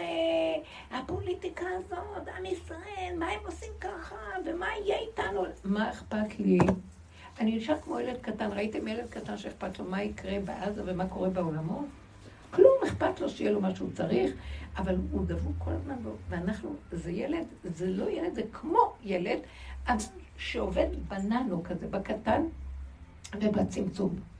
האדם הזה, כל רגע הוא חוזר למתיקות של ילד קטן שאומר, תודה, טעים לי, מתוק לי, נוח לי, הכל בסדר, תודה. ואם בא לו איזה כאב גדול שהשם שולח לו, נותן את הצעקה ואחרי רגע חוזר עוד פעם. הוא לא נשאר בייסורים, הוא לא נשאר בכאבים, הוא לא נשאר בשאלות הגדולות, הוא הופך להיות כלי שרת של השם. אצלו כבר הוא תואם את הגאולה, הגאולה פה. התודעה של עץ הדת לא נותנת לנו להכיר את הגאולה. אתם קולטים מה אני מדברת? אז תבינו את זה, אני אגיד לכם משהו. בשבת הייתי אה, אצל הבן שלי, היו שם כמה ילדים באו ביחד, משפחות, והם מאוד יפה, ואני מאוד נזהרת בכל ה... אני כבר נזהרת, אתם יודעים, אני כבר חיה את סכנתי. ראיתי שקלטה עליי הרעה, אני לא יכולה לה, לה, להביא אותם לכיוון שלי. אני יכולה, כן, פה ושם. כשאני שותקת ולא אומרת מילה, אז אני רואה שהשם הביא אותם. אני לא צריכה להיות זאת שמנסה, כי לא, במקום שאין הדבר נשמע. אל תאמר. אז אני אמרתי, יופי, איזה כיף, טוב, סעודת שבת בערב, אני גוועת, אני כאילו, מה זה כל השבוע לא אוכלים, שבת אוכלים. שמתי את הראש כמו באבוס, והתחלתי לאכול וליהנות, והייתי עם הילדים הקטנים, והגשתי והורדתי ועשיתי הכול. אחרי הסעודה, אה, אז הם אמרו, טוב, אז בואו נביא מנה אחרונה ונשב קצת ונדבר, ואז הבנים שלי קוראים, אמא, בואי קצת, איתנו נדבר. וואי, וואי, רק זה היה חסר. כי אני יודעת את הסכנה שלי, ואמרתי, טוב, אני, לרגע אמרתי, מה אני אעשה, מה אני אעשה? טוב, זה לא יפה, אני לא יכולה להיעלם. אמרתי, אני אשב. אז הגברים ישבו שם והתחילו לדבר שם, והנשים ישבו פה, ואז הצטרפתי. הם אמרו לי, בואי איתנו, אבל אני איכשהו הצטרפתי, לא יודעת למה הצטרפתי, אני חושבת, שכל לא היה לי. ישבתי עם אנשים. ואנשים מדברות על מה? מנייסות, מה שנקרא. על האחיינית הזאת, אז יש איזו אחיינית במשפחה שצריכה להתחתן, ואז הם סיפרו עליה נורא מתוקה ובית, אבל היא שמנמונת גדולה. ואימא שלה הייתה מתחננת להשיג קצת דיאטה לקראת השידוכים, ולא הלך בשידוכים. אמרת לה, לא, אני לא יכולה, אני לא יכולה להתאפק, לא יכולה, זה מה שאני, לא יכולה, אני לא מוכנה, לא יכולה, ככה אני, וזה מה שאני, ולא אני וכן אני. בסופו של דבר בא, בא איזה שידוך, כמו ילד קטן רזה כזה מכה, בעיקר, ועכשיו נהיה שידוך. יש לה אישיות מתוקה מאוד. היא שמחה כזאת בעליזה, אבל... ואז הם סיפרו שהיא הולכת לקנות כל מיני דברים, אז היא קונה, לא כמו לילד קטן, ולה היא קונה גדול, כאילו נניח היא קונה זה, אה, כזה, איך זה נקרא, חלוק כזה, או כל מיני הקלות קונות. ואז... אה, אז הם דיברו, ואני לרגע חשבתי, אני מכירה טוב טוב במי הדברים. היה לי, אני, כשאני יושבת שם, ישר המוח של העבודה נפתח. ואני אומרת, מה אני יכולה, לי, מה אנחנו יכולים כאן לדבר בדרך? אני חייבת לדבר, מה יש לי לדבר? אין לדבר לא. משהו בדרך, שניקח את התכונה ונוכל להוציא ממנה איזו נקודה שמתאימה לכל אחד פה, לחפש אותה בתוכנו. ואז נגעתי בנקודה שכאילו, היה נשמע כאילו, צריך לשים לב שזה גם קצת הפקרות, כאילו אנחנו, במקום שאנחנו, נוח לנו לעשות מה שהטבע, עבדה בהפקרה, ניחא ל... זה נוח לו, וההורים נגמרים מזה, והם מנסים שידוך ועוד שידוך וכל מיני, ויש להם צער מכל זה, ולא אכפת לבן אדם, מה אכפת לו זה משהו, זה לא הוא, כן הוא. ויצא לי איזה דיבור שכאילו רציתי להגיד, בואו נשים לב לתכונות שיש לנו, שאנחנו ככה, רב אושר היה צועק, אה, אה, הוא היה אומר, עבד בהפקרות, כתוב בגמרא, עבדה בהפקרה, ניחא לנוח לו בהפקרות, מה אכפת לו? מצפצף, הוא היה אומר ככה, הוא מצפצף על המחנכים שלו, מצפצף על כולם, מה שבא לו עושה. ואז אני לקחתי, יצא לי הדיבור הזה, ואז פתאום אחת קמה ואמרה, לא, היא כאילו דיברה, כאילו אני דיברתי כבר לשון הרע עליה, אז היא ישר אמרה דברים חיובים. וגם השנייה אמרה דברים חיובים, והיא סתרה את מה שאמרתי, ועוד ואז יצא שכאילו אני אומרת לשון הרע בעצם על, על ה... אה, ולא התכוונתי בכלל, רציתי לקחת איזו נקודה שאנחנו צריכים לתפוס אותה בתוך עצמנו, מתוך המצב הזה. אמנם באמת בעקיפין יכול להיות שלקחתי איזו נקודה, שאמרתי בואו נלמד מזה שיש שם איזו נקודה לא לעניין. בקיצור, ראיתי שקלטה עליי הרעה, כי הם חזרו ואמרו דברים חיוביים. אז אתם מכירים איך שהצדקות עושה את השני רשע, זה מה שאמרו, אל תגיד אה, אה, דברים חיובים ליד בני אדם, בגלל שזה ישר יגרום עליהם להגיד שלילה, וגם ההפך. וואי, פחד פחדים. ואמרתי, איזה רשעיות, ואני בסוף בסוף כעס. אני יצאתי בסוף הלא בסדר, אבל באתי רק קצת שנעבוד קצת משהו מקשקשות. לא צריך לקשקש, בואו נעבוד על איזה נקודה. קלטה עליי הרעה והתחמקתי והלכתי לישון. שתיים כזה קמתי בכאלה כאבי תופת בנפש. מה, איך אני אומרת לשון הרע, איך, כל, איך בשנייה זה גנב אותי. לקח לי חצי שעה להתאושש, לא יכולתי להתאושש. באתי להגיד תהילים, לא, לא הלך לי כלום. כמו מסך כבד היה להם, הייתי בכאבים נוראים. זה היה שלוש לפנות בוקר. בקיצור, פתאום אני, אני מסתכלת ואני אומרת, מה קרה לך? מה קרה לך? פתאום הסתכלתי על זה, מה קרה לך? איפה העבודה שלך? תגידי, לאן הלך? שכחת את עבודת הפגם. כאילו הכאבים היה לי, כי איך יכול להיות שאני ירדתי ממדרגתי ואמרתי ככה? בטח שיכול להיות, בשנייה אחת יכול להיות. ואת מכף רגל ועד ראש, כל רגע ראשונה, מה חשבת? תקבלי, תשלימי, תכבדי. ופתאום לא זזתי משם עד שאמרתי, את עזבת את השלילה, וזה מה שקרה לך. מה את הולכת גבוה לחיובי? מה את שבורה? מה קרה פה? כי את עזבת את האמת. עכשיו, נזכרתי שדוד, שרבו שר היה אומר שדוד המלך אמר להשם, בחנני ונשני, צרופה כאילו די בליבי, אני אוהב אותך השם, אני, תבחן אותי, תראה מי אני, אני, מה זה באמת, אוהב את השם. אבל הוא דיבר להשם, שיביתי השם לנגדי תמיד. אז רבו שר אמר על זה, ברגע שהוא אמר את זה, השם אמר לו, עזבת אותי. למה? נכון שזה לא נראה, הנה, לפי השיטה של הצדקות וה... מה עזבתי? אני אוהב אותך, השם תבחן אותי, תראה אותי. כלומר, באותו רגע שהוא אמר, בחנני, באותו רגע עשתה בת קול ואמרה, עזבת אותי ואתה עובד את עצמך, לא אותי. כי אתה רוצה את החיוביות, אתה רוצה להיות יכול, אתה רוצה להיות גבוה, אתה רוצה להיות מוצלח, אתה רוצה, אתה רוצה... ואיפה אני? מאחורה, השכינה מאחורה, איפה הלכת? לקח לי הרבה זמן להבין את הדיבור הזה של רב אושר. אתם מכירים, כולנו בחיובים, בספרייה שלה. ואז עד שהוא לא הביא אותו בניסיון של בת שבע, והוא אמר, חטאתי נגדי תמיד, אז הוא הבין שהוא לא יכול לעשות שיוויתי השם נגדי תמיד, בלי לעשות קודם חטאתי נגדי תמיד. אין כזה דבר להיות למעלה. כי אז אתה עוזב את האמת שלך. הלוחות הראשונים, מה היה כתוב בלוחות? אתם קולטים מה, מה אנחנו מדברים? מה השם אומר להם בלוחות? תגידו, זה היה זעזוע לעם ישראל. אה, לא תרצח, לא תגנוב, לא תנאף, לא תחמוד, לא, לא תכחש, לא תכחש, לא, את שקר ולא תכחש. מה זאת אומרת? מה, אנחנו עמדנו בהר סיני עד שהתנקנו ועמדנו טהורים על טהורים טהורים. פרשנו מהאישה, קיבצו שמלותם, כל מידותיהם. הם הגיעו לאפס אחד גדול. זה מה שאנחנו מקבלים ממך? זאת התורה. מה, אנחנו חשודים שאנחנו גנבים ורוצחים ונואפים, וזה מה שאתה נותן לנו? זה היה זעזוע. אז הוא אומר לי, אם אתם רוצים לדעת, זה שורש התורה כולה. בתוך המטמוניות שלכם, אני רוצה שתגלו את הדבר. שם שוכבת שכינה, ורק מזה תבוא הגאולה. אתם מבינים? מה זה במעמד סיני קיבלנו את הדבר הזה? למה שלא נקבל את תורת uh, הקבלה ותורת המעשה מרכבה ועתיקה קדישה וכל האורות העליונים? מה זה הדבר הזה פה? וזה מה שהוא רצה להגיד לנו. עזבת אותי, הוא אמר לדוד המלך, כי אתה הולך על זה כאילו אני מושלם כבר, תנצה אותי, השם תנצה אותי. אין קטרוג יותר גדול מאדם שעושה ככה. אז השם מביא עליו את ה... היה קטרוג, והשם מביא עליו את ניסיון בת שבע, שהוא למד בו. ואז, מאז, דוד המלך הבין שכל עיקרה של התורה זה המידות, זה היסוד הפנימי, ודוד המלך הביא את החלק הזה. אם משה רבנו הביא לנו את החלק הראשון של האורות העליונים, שזה תורת הזכר והאורות והבנות, אז, אז דוד המלך הוריד אותנו למצב של הרפש הבוץ והטיפ של מציאות האדם, והביזיון והנפילות, וחטאתי נגדי תמיד, וכל הדברים האלה, כי רק משם הוא נקרא, הוא, למה שמע אותו ואמר לו משיח משם? זה יסוד הגאולה, וזה הדור האחרון של דוד המלך. אז נמצא בעצם שבשבת שעברתי משהו, פתאום נזכרתי, תגידי, שכחת? איך שהחיובי גונב אותנו בשניות? שכחת? מה את נשברת? בטח שתהיי מועדת. רגע, את מוציאה את העוף החוצה, זה תופס אותך. אז תגידי לה שמסתרת פניך הייתי מבעל. אל תסתר פניך ממני, כי אני לא יכולה לעמוד במקומות האלה. מה אתה רוצה שאני אעשה? אני לא יכולה. אני אפול ואני אמעד. חטאתי נגדי תמיד.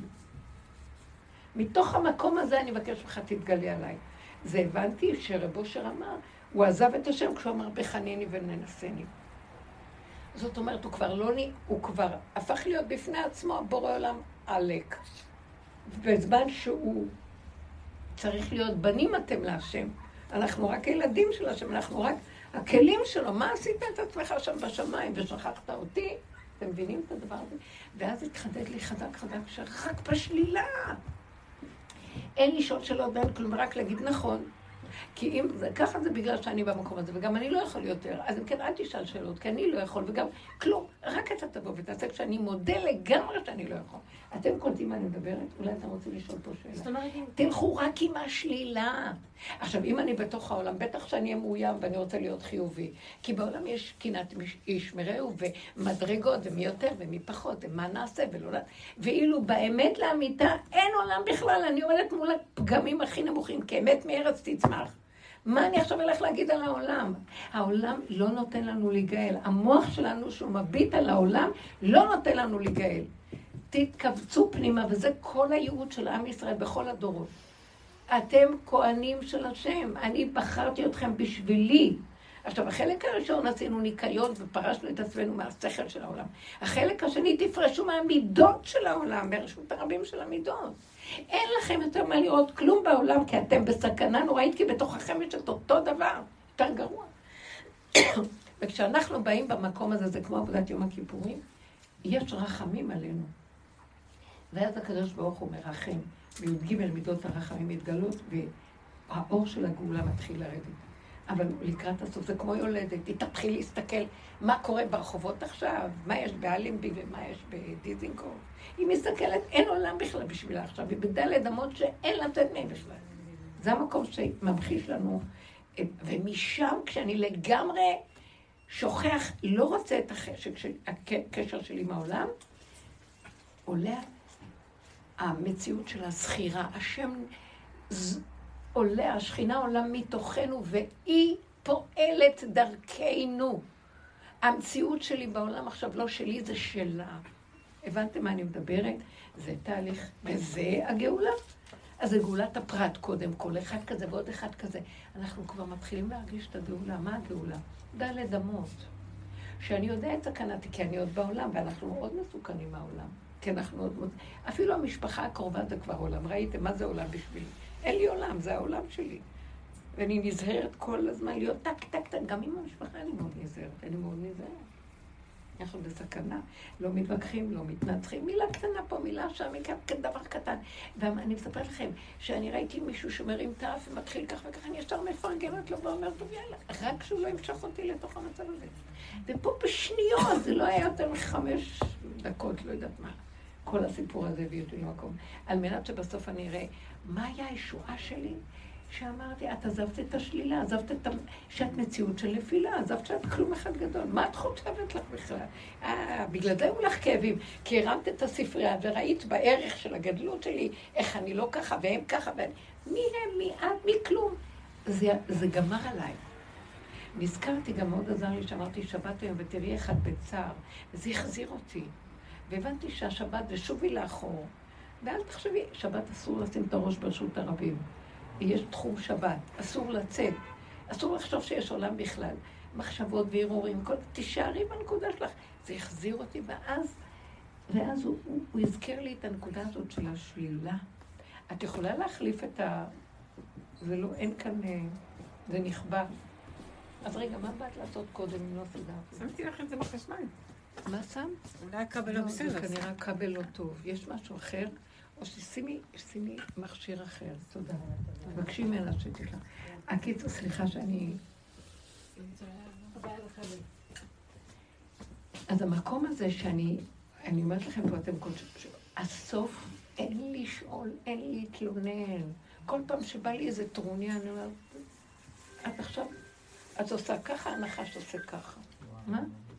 אז תיכנסי פנימה, ותסכימי שאת הכי גרועה בעולם בכל דבר. וזה לא בושה בכלל, כי ככה הוליד אותנו. רק מתי הגריעות הזאת לא טובה? כשאני מוציא אותה החוצה, ואז מגשימה את השלילה, ואז הוא לא, הוא לא מרשה, אבל הוא אומר, אתם בתוככם מלאי שקר וכזב והכול, אבל אם תוציאו את הראש החוצה, זה מיד נהיה מגושם, ועל זה אני אבקש מכם דין. אני אדרוש את הדין פה. כי הגשמת את הגניבה החוצה, הגשמת את הניאוף החוצה, הגשמת את הכעס החוצה. כי אתם לא כמו שאתם חושבים. אתם מבינים מה אני מדברת? בשנייה אחת אנחנו אוכלים. אז האדם בעצם, אם הוא מוציא את זה החוצה זה מסוכן. אם הוא שותק ונכנס פנימה, לא שהוא נהיה צדיק, אבל לפחות הוא לא מוציא החוצה. אבל בפנים, מה יביא אותו, מה יביא אותו להתחבר להשם? דווקא הפגם שלו. ואנחנו נשברים מהפגם, זה הכלי הכי חשוב שלנו להשם. הבנתם מה אני מדברת? דווקא זה כשאת משלימה, מקבלת, אבל נזהרת לא להוציא את זה החוצה. אז אם אני נזהרת לא להוציא את זה החוצה ואני מקבלת, אין לי כבר צער, כי אני באמת אומרת לו, אבא, אבל מה אני אשמה? זה, ככה קבעת את זה, זה, זה קלקולים שבתוכנו מקדמת דנא, לא יכולה לעשות כלום, תשמור עליי. זאת אומרת, אין לי טענה עלייך, העיקר שאת מודה, מודה ועוזב, לא שאת אה, אה, צדיקה. אנחנו לא מכירים את זה בעולם שלנו של החרדיות, בעולם של... אנחנו חושבים שאנחנו צדיקים. אתם יודעים שאנחנו לאיבוד בתודעת אומות העולם, שזה לחיוביות הדבילית הזאת? ולא רק זה, עפים על עצמם, כולם בנאורות הזאת ובכל ה... הבנתם מה קורה פה? אנחנו לגמרי הלכנו לאיבוד. אין אמת, אין אמת, האמת היא פשוטה. טוב, אז לא צריך שום דבר, לא נורא, לא נורא. עזבי, מההתחלה. לאייפון, לאייפון. טוב, לא נורא. טוב, האם יש למישהי שאלה פה? אולי הבנתם מה שאני מדברת, אני מקווה, ואם לא, אז העיקר שאתם שומעות והנפש שלכם מבינה. אבל הרבנית היא לא שאלה ממקום אחר.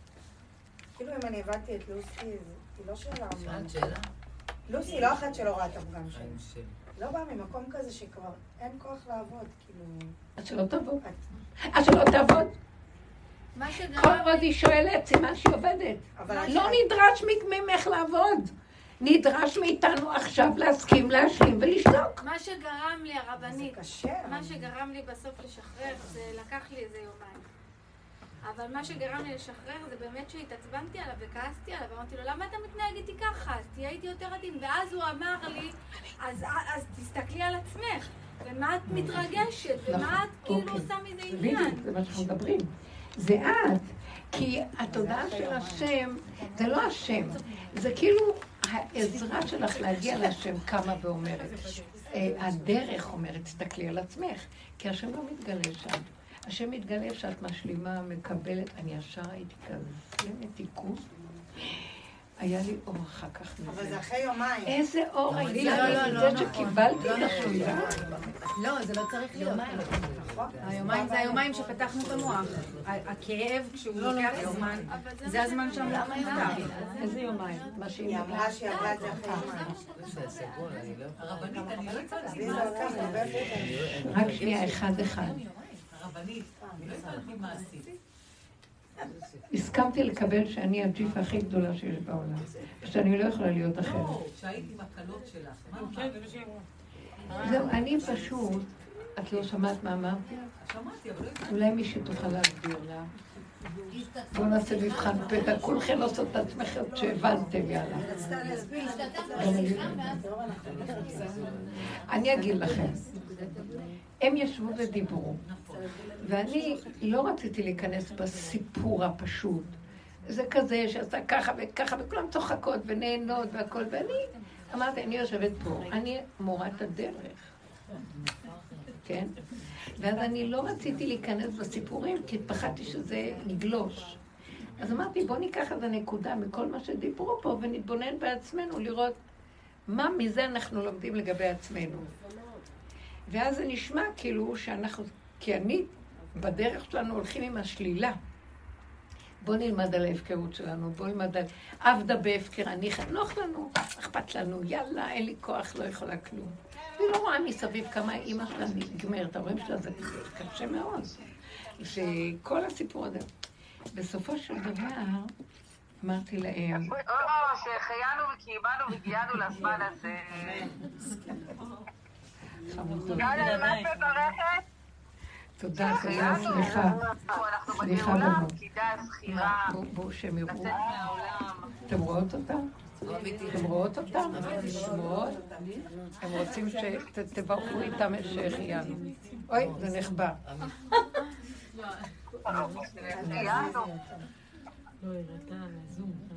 אז עכשיו בואו נגיד עוד פעם, בנות יקרות. אני לא יודעת איפה הפסקנו פה, אבל אתם תדביקו את הקצב. לא יודעת איפה היה הרגע האחרון שדיבר. על אה, על. העניין של ההפקרות. הקלות. לא, אני מדברת עליהם. אה. אני לא יודעת איפה הפסקנו שם, אבל לא משנה, תשתלבו. מה שדיברנו כאן, היא שואלת, מה עשית לא בסדר? אני גם חשבתי שלא עשיתי משהו לא בסדר. אני, מה שרציתי זה לא לגלוש לסיפור עצמו וכל מיני נייס כאלה, ורציתי לנגוע כמו בדרכנו בעבודה, כי אני מדרכי, זה המקום, אני לא בעולם כבר לשמוע, לא מעניין אותי. ואז אמרתי איזה נקודה של שלילה, על מנת שנתחיל לעבוד, כי כל עבודתנו היא תמיד לחפש נקודת שלילה.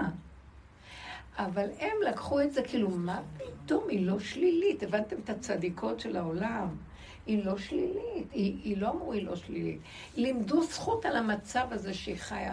היא לא יכולה אחרת, לא ככה. הם לא ירדו לסוף דעתך, הם לא הבינו בדיוק את הנקודה. הם לא מבינים כמה שאני לא מבינת. נורא לא קשה בעולם של. הצדקות לעבוד עם השלילה. אתם תופסות מה אני מדברת? הנה, עכשיו אנחנו רואים כמה קשה לנו. ואני סיפרתי לכם שלי היה קשה. להעביר את המהלך של הגלות מהחיובי, עליזה הצדיקה, תביני את זה, מהחיובי והצדקות, להעביר את זה למצב שאין מתום בבשרי, כמו עבודת יום הכיפורים. עוד אין אנחנו באים לעבודת יום הכיפורים לבושים בלבן כולם.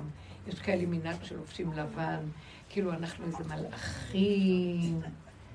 ואנחנו באים כאילו זה יום שהשם מתגלה ואנחנו במילא מלאכים. אנחנו פותחים את הפה וסידרו לנו שם את כל הווידויים. איזה מלאכים, איזה מלאך, אנחנו גלח, לא מלאך. כומר ביידיש זה, זה, זה מלאך זה כומר. כן? אנחנו בכלל לא מלאכים, הפוך. מלא לכלוך כביסה, טעונה, אה, לכלוך שטעון כביסה. אז uh, אנחנו לא קולטים את זה, אתם יודעים שאנחנו לא קולטים? נכון שאנחנו באים מאוד כזה בהדרת קודש ליום הכיפורים. תבואו עם כל הלכלוכים שלכם, מה אתם עושים פוזות עליי? זה יום שמחפשים, זה יום שאני נמצא ותוציאו, תוציאו, תוציאו. מאוד קשה בעולם שם. הלכנו לאיבוד בחיוביות. כי באמת אנחנו בתודעת עץ הדעת. למה הלכנו לאיבוד? אנחנו, אנחנו בעצם נצטווינו להיות מול העולם, אז מול העולם אני יותר צדיקה. אה, יש את הגויים, יש את הרשעים, יש את הכל. למה אני לא נחשבת? אני מקיימת, אני עושה, אני הכל. אבל מול בורא עולם אני יכול להגיד שאני צדיק. תהליך הגאולה הוא לקחת את כל החיובי ולהתחיל לראות מי אני באמת, וזה מה שרציתי לעשות. בואו ניקח את הנקודות האלה ונראה את השלילה שלנו בתוך זה. שזה הפקרות, אנחנו חיים לפעמים בהפקרות. לא נותנים איפוק, לא נותנים מחלה, לא נותנים מאבק. עד שנגיע למקום שאחרי כל העבודה שעשינו, אני יכול להגיד, אני לא יכול כלום. אבל פה היא אומרת את זה עוד לפני כלום, כזה ככה. ולא רציתי לדבר עליה, אבל קצת השתמע, כאילו. אז הם התחילו ללמד עליה זכות וכל הסיפורות, והפכו אותי ללשון הרע, הבנתם? כי כשמלמדים זכות על מישהו, כאילו אתה נוגדים אותך, זאת אומרת, יצאת מדבר לשון הרע. והיה לי צער על זה. במקום שבאותו רגע יגיד נכון, אני מדבר לשון הרע. לא הייתי צריך להגיד כלום בפניהם, ותדע לפני מי אתה יושב, ותשמור את הלשון שלך, ואל תנסה לעשות עבודה איפה שלא מקבלים את הדרך. היית צריכה לשבת עם הבנים. בדיוק, בדיוק. והייתי צריכה לשבת עם הבנים, את צודקת, אבל ראיתי, קלטתי מהאוזן, שהבנים יושבים ומספרים מה שקורה עם החיילים בעזה. ושהם מספרים שבעצם החיילים לא רוצים לחזור לבתים, ואז הצגתי מהם שהם גם מיואשים מהחיים שלהם ורוצים לברוח מהבית. אז אמרתי, אם אני אשב פה, אוי ואבוי לי, ואם אני אשב פה, אוי ואבוי לי. כן, הם דיברו על זה, שיש משבר גדול ויש כל מיני דיבורים.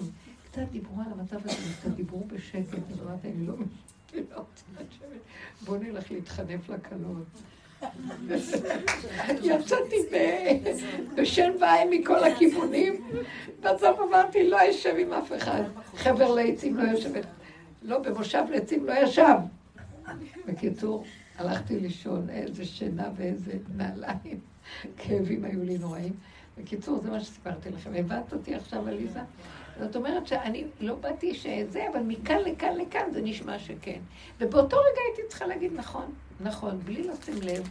אני באה להגיד איזה דבר כדי לעבוד על עצמנו, אני המורה של הדרך, ואני בעצמי יכולה ליפול בשניות. זה סכנה הכל. עכשיו, מה שהציל אותי בלילה, כשהיה לי כאבים, כשהתעוררתי, חשבתי, מה היה, איך היה, והיה לי כאבים. מה שהציל אותי, לקח לי איזה חצי שעה קשה. זה שאמרתי, נכון, אני הכי גרועה מכולם בעצם. אני באתי, אני ברחתי מהפגם שלי. אז בגלל זה יש לי כאבים, פתחתי את המוח בספרי החיובית, ואני לא עומדת בדרג של נדמה לי מי אני, ועל זה באים לי כל הכאבים. במקום להגיד, זה מה שאני.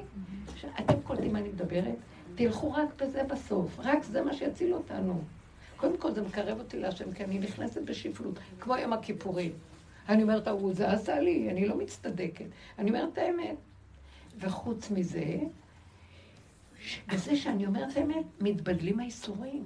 האיסורים זה כשאני מתנגדת, ואני מנסה להיות מה שלא. בסדר, אבל... נחשים עוקצים. ככל שתודי יותר מהר, תסבלי פה. ממש. תיכנו, תודו, ושלום, גם לא נדרש מאיתנו, רק מודה ועוזב. אז, אז כן יש פה... אבל המוח טוחן. המוח טוחן, תורידי אותו לפה. והפה, תורידי אותו למעיים. ובמעיים, תשתיקי את הכל. הבנתם? המעיים. ראש באדמה. כי אין לנו סיכוי לעמוד מול הקטרוגים. מה? אז בעצם חזרנו למודה ועוזב, נכון? חזרנו למודה ועוזב, אבל עכשיו מבשרי ממש, לא מפה במוח. פעם... רגע, שבו. כן. כשהיינו בתהליך של המודה ועוזב, לי זה היה עושה ממש תרפיה. מאוד יפה. באמת, זה היה עושה לי נעים. תישארי שם. היה עושה לי גם נעים בגב, למה? כי יש, כשיש לי ווייז ומה אני עושה, אם אני יודעת ששתיים ועוד שתיים, נגיד עכשיו אני רעבה, אז אני יודעת, ב, אם, אם אני יודעת בידיעה שכדי לסבוע אני צריכה לאכול משהו, אני נרגעת, גם בלי לאכול. אז המודה ועוזב, הוא עושה, מה זה נעים? כי הייתי, למשל, הייתה לי סיטואציה, סיפרתי את זה פה. נכנסתי לחדר מורים, מישהי החמיאה לי, עפתי על עצמי, ואז קיבלתי בעיטה בראש. בעיטה... ממקום אחר. ממקור, ממקום ראשון. כן. ואז לקחתי את הנס שלי, רצתי לאיזה חדר, סגרתי את עצמי, ועשיתי מודה ועוזב. לקח ארבע דקות, כבוד הרבנים. חזרתי לחדר מורים, בובה. פתאום מישהי, וכאילו זה, כאילו, כאילו לפני רגע לא אמרתי משהו כל כך טיפשי ומעורר גועל. למה אני מספרת לך את זה?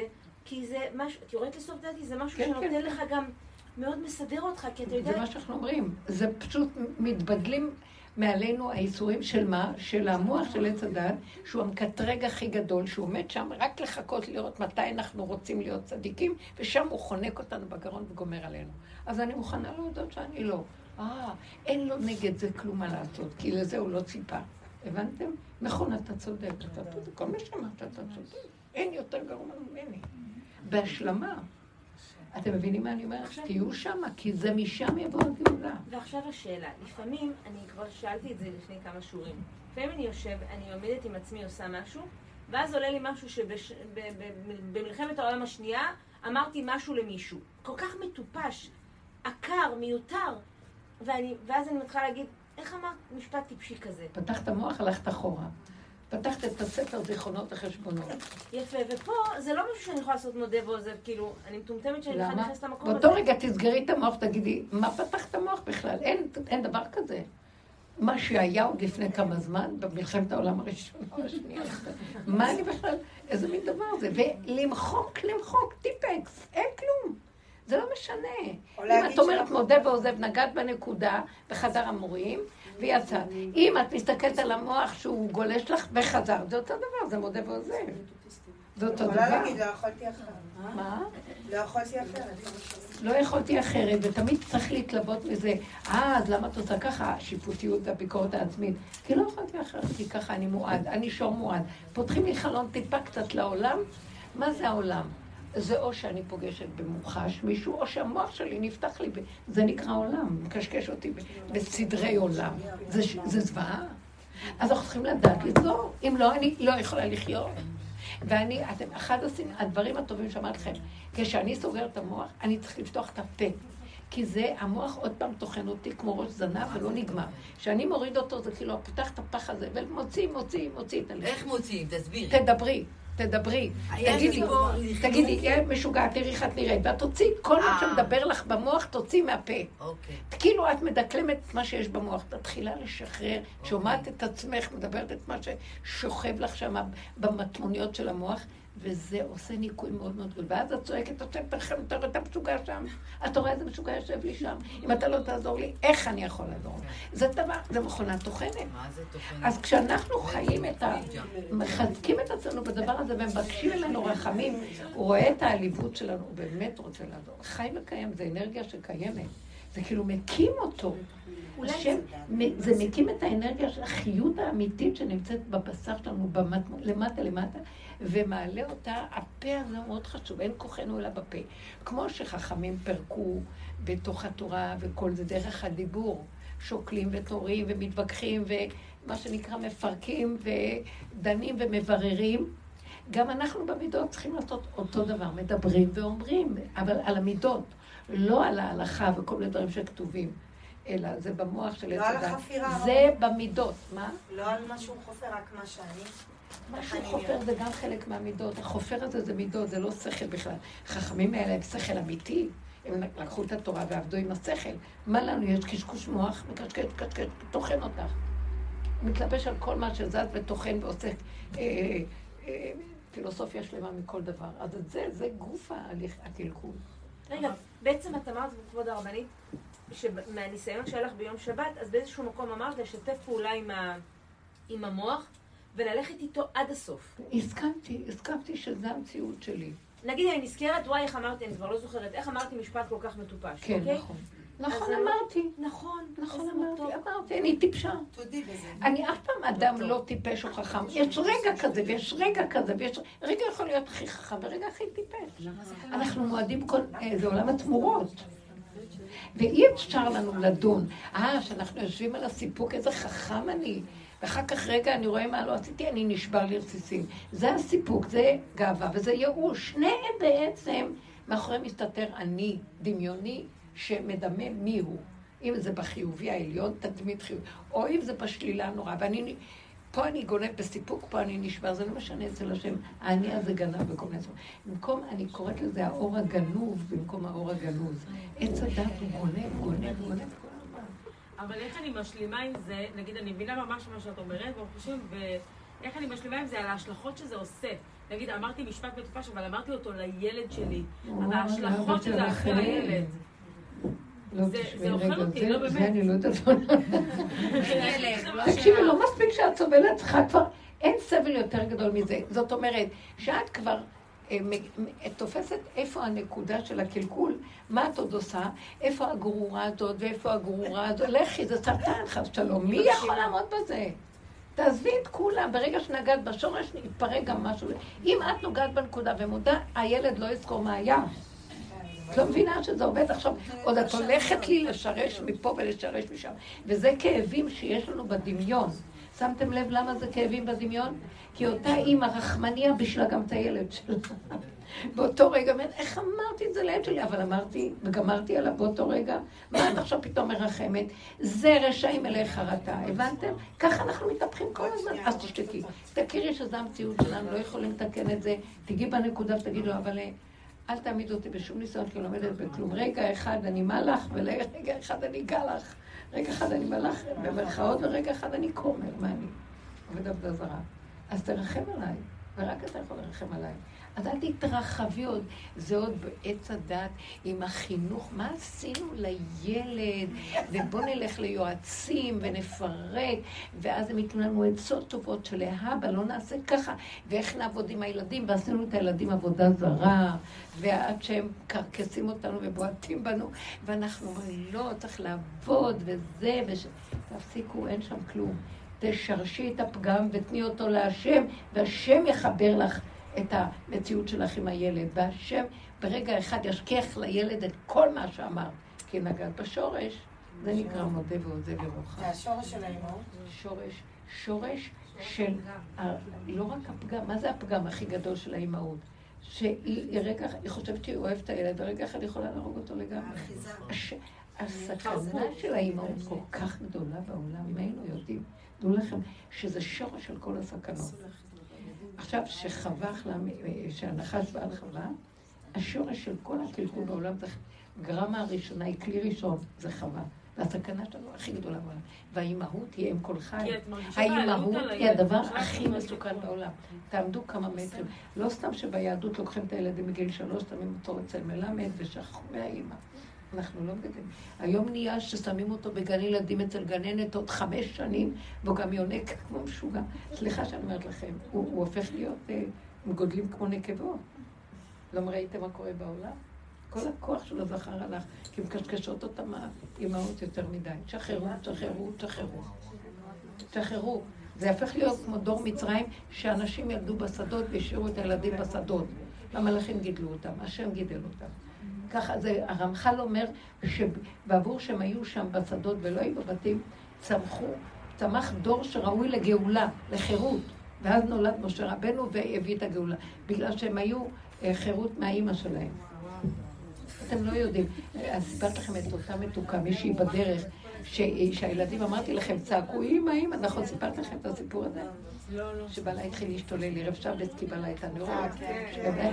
ובסוף הילדים דוגים, אימא בואי, אז היא אמרה, אז אני לא באה לשולחן, כי היא אומרת, לא, לא צריך את השולחן שלך. אז היא אמרת, אני לא באה לשולחן, לא צריך אותי, לא משום שהיא נעלבה. היא קלטה שהשם אומר לה, אל תלכי לשולחן, תשבי בחדר שלך ותהני, לא צריך.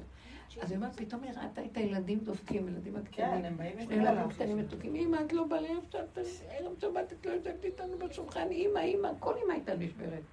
והיא צעקה בחדר, אמרה, השם, אל תיתן לאימהות שלי לרחם. אתה קורא לי עכשיו שאני אהיה איתך, אתה רוצה לגאול אותי מהאימהות הזאת, כי יש כאן ביזיון של השכינה גדול מדי. לא שאני, אכפת לי מכבודי האישי, היא אמרה.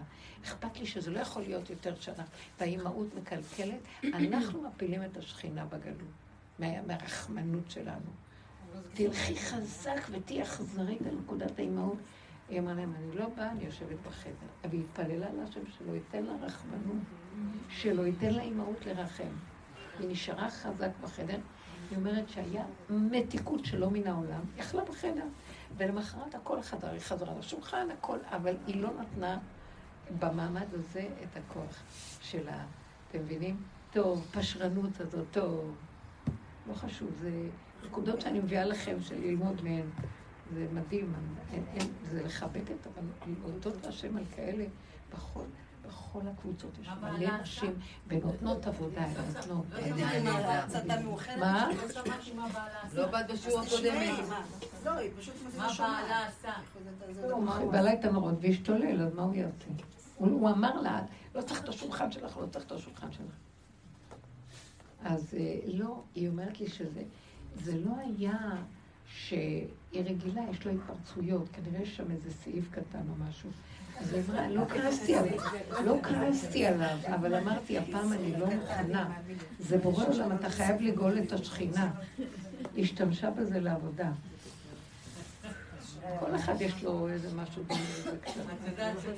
יש רגעים כאלה, בנות. הרבנית פעם באה לאשתו, אמר לה, אני בפורים רוצה להתחפש.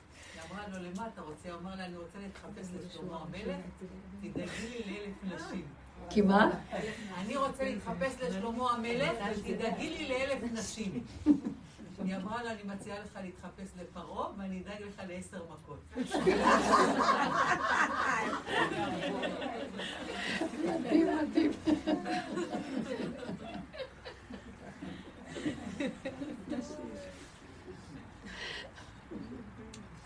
יפה.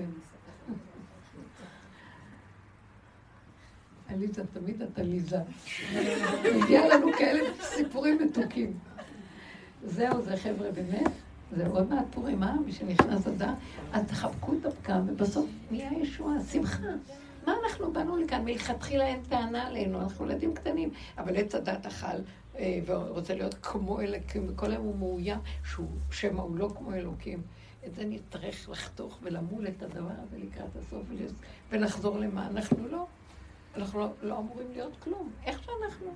לשמור ולהיזהר ולצמצם, כדי שלא באמת לא נחטא בחוץ. אבל בפנים שנדע, אנחנו, השורשים שלנו בשנייה אחת פה בעולם. אם ירדנו בגוף פה, אנחנו כולנו כאן אה, שקצים, רמסים, מתהלכים בתוכנו. מה חשבתם? זה מה שאוכל אותנו אחרי 120 בקבר. מבפנים זה יוצא, זה לא מבחוץ. אז מי שעובד לפרק אותם, ברוך השם, הלוואי ונזכה. טוב. מה עוד אתם אבל רגע, קלטנו את הנקודה, תחזרו לשנה. רק להישאר עם השלילה. מה את אומרת, רחלי היקרה? תגידי, לא, לא. תגידי. איזה מתוקות, איזה... הרבנית, אבל אמרת שחיוב ושלילה זה עץ הדעת. אז למה את עכשיו מתמקדת שלילה? זה גם חלק מעץ הדעת. זה לא שלילה, זאת אומרת, את צודקת, שאלה מאוד מאוד יפה, זה לא שלילה, את לא שואלת, את אומרת דבר נכון. כשאנחנו מסכימים במקום הזה של הגבוליות, איך שאנחנו, זה כבר לא שלילי חיובי. המעבר הוא שלילי עוד, כי לא נעים לי. אבל אם אני משלים, נגמר השלילה, נגמר חיוב. ככה זה וזהו, זה, זה טבע וזהו. וזה של השם. הוא ברא אותנו בטבע כדי שדרך הטבע הזה הוא מתגלה בתוכנו. זה הצורה שלו להתגלות עלינו. אחד מתגלה עליו, זה כמו גן חיות, אחד שועל, אחד נמר, אחד... כל אחד והתכונות שלו, דרך זה הוא מתגלה, ואנחנו עובדים אותו דרך התכונות. זה התיקון של התכונות והמידות שבאדם. מאוד מאוד חשוב שנגיע. אז בהתחלה שאני אומרת פגם, זה באמת מפסיק במקום הזה להיות פגם. כי אני אומרת, כי ככה אני, אז זה כבר לא פגם. הקונוטציה השלילית כאילו, נעלמת. זה לא פגם, זה ככה, זה טבע. זה טבע. בעצם אותו דבר גם צריך להיעשות בחיובי. אותו דבר, שלילי חיובי, אבל החיובי הוא עוד יותר פגם מכל הפגמים. החיובי מסתיר שתי נכסים יש עליו. הוא שלילי, אבל מראה את עצמו חיובי. בעוד השלילי אומר אני שלילי. לכן אין דרך לחזור להשם, רק דרך לקחת את החיובי, לפרק אותו ולחזור לשלילי, כי זה לפחות השלילי הוא יותר אמיתי. הוא יותר אמת, הוא אומר, זה יום הכיפורים, זה יום שכולו שלילה, אבל יותר אמת מכל השנה. נכון, הוא יום קדוש, כי אנחנו אומרים את האמת, מה האמת? השלילה הכי גדולה שלנו זאת האמת. מבינים? אז זה השם אה, התקרבתם אליי, כי השם אמת, חותמו אמת, ואתם מפרקים את המעטים שלכם. כשאתם עוד בחיובי, אתם גונבים וחושבים שאתם חיובים, תתרחקתם ממני. אז אדם בא ואומר את האמת שלו, שהיא שלילית. היא לא שלילית באמת, כי הוא באמת שב להשם. מה השלילי פה? זה הסכנה שהוא יוציא אותה החוצה ויזיק למישהו. זה התורה לומר שם. אבל באמת, יש לו את התכונות בפנים. הנמר מועד להיות אכזרי, והשועל יכול להיות ערמומי, והנמלה עצלנית, והזאב יכול לטרוף, כל מיני. והצפרדע. כל אחד יראה את הנקודות שלו וידע, אני לא מוציא את זה החוצה, אני בסכנה. ומה עם הצפרדע? הצפרדע מדהימה. למה הצפרדע יש בה משהו מאוד מעניין. הבת שלי כל היום שרה לי, אז למה לא נולדתי צפרדע? יש כזה שיר? לא, היא המציאה. אה? היא שמעה מה שדיברנו על הצפרדע? כן. אז הצפרדע, תדעו לכם, נולדנו כולנו להיות צפרדעים. למה? הצפרדע עושה דבר בסוף שכל הבריאה צריכה ללמוד ממנה. ברוך שם כבוד מלכותו, שזה סוף הבריאה. כולם מקבלים עליהם עול מלכות שם. אני אומרת ברוך שם כבוד מלכותו. זאת אומרת, היא מסכימה שמי שיגיד עליה שלילה, היא מודה. מי שירצה לאכול אותה, זה נקרא להגיד עליה שלילה, לאכול אותה, להגיד לה, את רעה, את, את לא. היא מסכימה, היא אומרת נכון. היא נותנת לו לאכול אותה במילים אחרות. כי מה היא אומרת שם? נכון, שם אומר המדרש, שיש איזו בריאה שם בקצה העולם שצריך uh, לאכול, הוא רעב, אז היא נותנת לו לאכול אותה. היא לא מתווכחת, לא מתנצחת, uh, היא אומרת לו, נכון, נכון, נכון, שותקת. תקשיבו, אין הכנעה יותר גדולה מזאת. והיא לא רק אומרת את זה סתם, כי היא אומרת, ברגע שהיא אומרת ככה, היא כל כך משלימה עם השלילה, שמהשלילה הזאת מתפרק השלילה בחוץ, הקטרוג נופל ומתגלה השם. ברוך שם כבוד מלכותו לעולם ועד.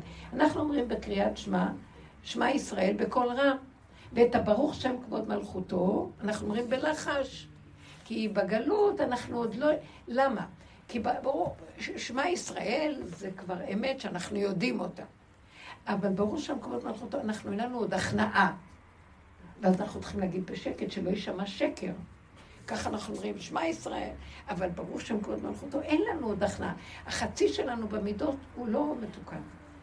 מה התקנה שלו? אי אפשר לתקן את המידות, אפשר רק להודות שאני הכי גרוע. אז אנחנו עוד לא מודים בגלות.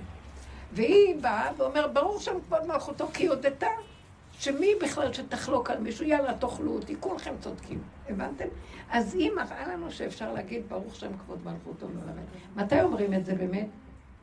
ביום כיפור. ביום כיפור אנחנו אומרים בקול רם, ברוך שם כבוד, מה שכל השנה לא אומרים. הבנת, עליזה? אה? למה? למה מה? ביום כיפור. כי ביום כיפור האדם מודה. הוא מודה בקלקול שלו, הוא אומר אין מתום בבשרי, האמת הכי גדולה מתגלה שהיא באמת השלילה שלו, אבל זאת האמת שלו. אז כל הקטרוג הולך, ואז אפשר להגיד ברוך שם כבוד מלכותו בקול רם. כי אתה לא יכול להגיד, ברור שם כבוד מלכותו בקול רם, המלאכים ישר יקטרגו, למה מי אתה שתגיד בקול רם? אתה כולך שקר אחד גדול, כאילו יש לך אמונה ואתה ממליך את השם. ברור שם כבוד מלכותו, זה המלכת השם לגמרי. בשמיים מעל ועל הארץ, מתחת אין עוד. אנחנו לא שם. אז אומרים את זה בשקט. מה? גם ביום כיפור אני לא מרגישה שזה... אז את אומרת את זה בשקט? לא, אבל אני מרגישה, אומרים כי צריך. אומרים כי צריך, ואנחנו לא צריכים... אז זה מה ש... בואו ניקח את המוטיב הזה, באמת, זה מאוד יפה להגיד את זה. כשאנחנו אומרים, הדרך שלנו זה שאני נותנת למישהו, יאללה, תעשה מה שאתה רוצה, אני מודה, אני מודה, אין, אין, אין, טוב, זה כמו שאמרתי, ברוך שם כבוד מלכותו באותו. אני מודה כי איפה השכינה נמצאת למטה, הקמתי אותה בזה שאמרתי את האמת, שאני הכי גרועה בעולם, אז אם אני הכי גרועה, מאיפה השכינה היא בגלות? כי אנחנו לוקחים את הכוח שלה, של אני השם, ואומרת אני, אני, אני, אני. וברגע שאני אומר, לא, אין מתום בבשרי, אין אני, הכל שקר וכזב, היא קמה, אני שלה קם. מבינים? אז אני יכול להגיד ברוך שם בקול רם. אז הדרך הזאת, ככל שניכנס בהשלמת הפגם, בסוף אתם יודעים מה יקרה? מה אמרתי לכם? מה זה הזכירה? ברגע שאני מודה באמת ובפגמים שלי, השם מתגלה מתוכי, הוא, הוא מסדר לי הכל. אל תילחמי עם השני על למה העליב אותך, זה לא יפה מצידך. תשתוק, תסכים, תקבל, תוריד ראש. גם אל תישאר פצוע וכאוב. תגיד, יאללה, מי אני בכלל? טוב. לא... אני אקום ואגאל את כבודך. מה אתה? איפה אתה? אתה לא צריך להיות פה בכלל. אתם קולטים מה אני אומרת? כן, אבל עדיין זה כואב. זה עדיין זה כואב כי זה ההיפרדות מהקליפה של הישות והדמיון החיובי והגדלות. בסדר, נכון, אבל זה לא אז. זה הכאבים... זה לא דקה. רגע, הכאבים תמיד נובעים מהתהליך. ואנחנו מדברים, כשמגיעים באמת להסכים שככה, אז האיסורים מתבדלים איתנו. מי שבאמת חכם ואין לו כוח לסבול איסורים, שיחפש להודות מהר, כמו שאמרה כאן אה, אור, שזה באמת אי אפשר לעמוד בכאבים האלה. הכאבים זה של הדעת שחותכים לה את האגו. כאילו שוחטים אותה עכשיו, זה שחיטת האגו, זה העלאת קורבנות. עד שאדם אומר, אני לא יכול יותר, אז תנו לי זריקת אבל זה הרדמה. לא רק בלהגיד, הרבנית. להגיד אנחנו אומרים את זה מההתחלה. להגיד באמת, באמת. אבל לשחרר בדיוק, את אבל זה הכאב. כאילו, אבל זה לא האמירה. אני, אה. אה, איך אמרנו? אני- מודה, אני הכי גרועה, אני... אבל זה לא זה, כי, כי זה כאילו... יש דברים שזה מיד קורה, כי זה מנותק, ויש דברים שעדיין דפוסים, אז זה לא... טוב, זה התהליך. עדיין דפוסים, אז זה התהליך. אבל מה אני נותנת לכם טיפ חשוב? שככל שיש לך, שאת חסה על הנפש שלך מהכאבים, תסכימי יותר מהר. אני חסתי עליה מאוד. ומאוד רציתי שזה יעבור לי מהר, אבל זה ולא לקח לתת יומיים. אחרי זה, למה, כמה, אין. את תביני שפיך וליבך יהיו שווים. אין, וזהו. עכשיו אני מבקשת מכם, כולנו, יותר אמיתי, יותר חזק, לא. לא לפתוח את המוח ולקשקש וקצת ככה, כאילו בואו ננייס. לא, אין, אין דבר כזה. תהיו חזקות, כי אגיד לכם את האמת, אם לא, הכאבים אי אפשר להכיל אותם. כבוד הרבנית, רוב הכאבים שלנו זה מהביקורת העצמית. ממש, זה המוח פתוח, המוח כי דן פעם ושופט היה נורא ומבקר. כיף, שנאנו אחרים. באמת, מה, אני לא פעם היה צוחקת. כיף? פעם היה כיף, שנאנו אחרים. נכון, הלכו. אחרים. לא נכון. חיינו מזה, זה החינוך שלנו. הלכו אחרים, הל- הל- הלך העולם, לא, נשארנו... לא. נשארנו ריק אחד. לא, אני לא יודעת מה זה, החיצים במקום פעם היו מופנים החוצה, היינו קורבנות, את לא יודעת איזה כיף זה, כבוד הרבנית, זה חלום. היום בדיעבד, אז חשבתי שרע לי. פעם הייתי קורבן, היו סביבי אנשים אכזריים, רעים, חולרות.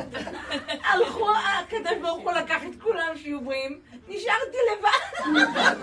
אין את מי להאשים. אין את מי להאשים, ופתאום, משום מה, באופן לא הגיוני, כל החיצים מופנים אליי עכשיו, ממני. ממני באהבה, לכבוד הוולנטיין. ואז מה, כל שנייה זה קופץ. מה, למה לפני 15 שנה אמרת ככה? למה לפני שבועיים התנהגת ככה? אוי, תפסיקו להתייפייף, תקשיבו, אם אני אמצא עוד מישהו אחד שמתייפייף פה, אני יורה בו. אני לא יכולה לסבול את זה. אני כבר מזמן אין לי מוח. יאללה, אם את אומרת שאין לך מוח, יש לך מוח. נכון. לא, באמת אני אומרת, אי אפשר לשמוע באוזן, באוזן התחתונה אי אפשר לשמוע את זה יותר. אני, יש לי מוח, רק לרבנית אין מוח, לכולנו יש. אני, יש לי מוח, ואני שומעת אותו, והוא חי וקיים. אבל אל תתני לו ממשות. אני לא נותנת לו ממשות, תעמדי לידו, כי הוא, אתם. יודעים משהו? מנגנון שלא משתתף. לאט לאט לאט לאט הוא ייעלם. אל תתני לו כוח. אל תפתחי אותו, אל תשחקי איתו, ותרצי להציץ כדי קצת ל... זה, מאוד מסוכן. ברור, כבוד הרבנית, מה שהיא חובה, כולנו היא. רק אז ביקשו אצלה זה ממני להגיד. שהשיעור יהיה לעילוי נשמת פרץ בן יוליוס ג'ון. אבא של... הבעל של אה, אפרת גנץ. זה היורצייט שלו. אבא, אבא של הרב. תהיה נשמתו צורה בצורה החיים. זכות הדרך יקבל לעילוי נשמה. זכות רבו שם. מה, מה? הצפרדע קיבלה שכר מהקדוש ברוך הוא? הצפרדע, מה שהיא עשתה, היא, אה, בזכותה התגלה האור של השם בעולם. אז היא נעלמה והיא התקללה בהשם. היא לא, היא כבר אין צפרדע, הבנת? היום ראיתי צפרדע.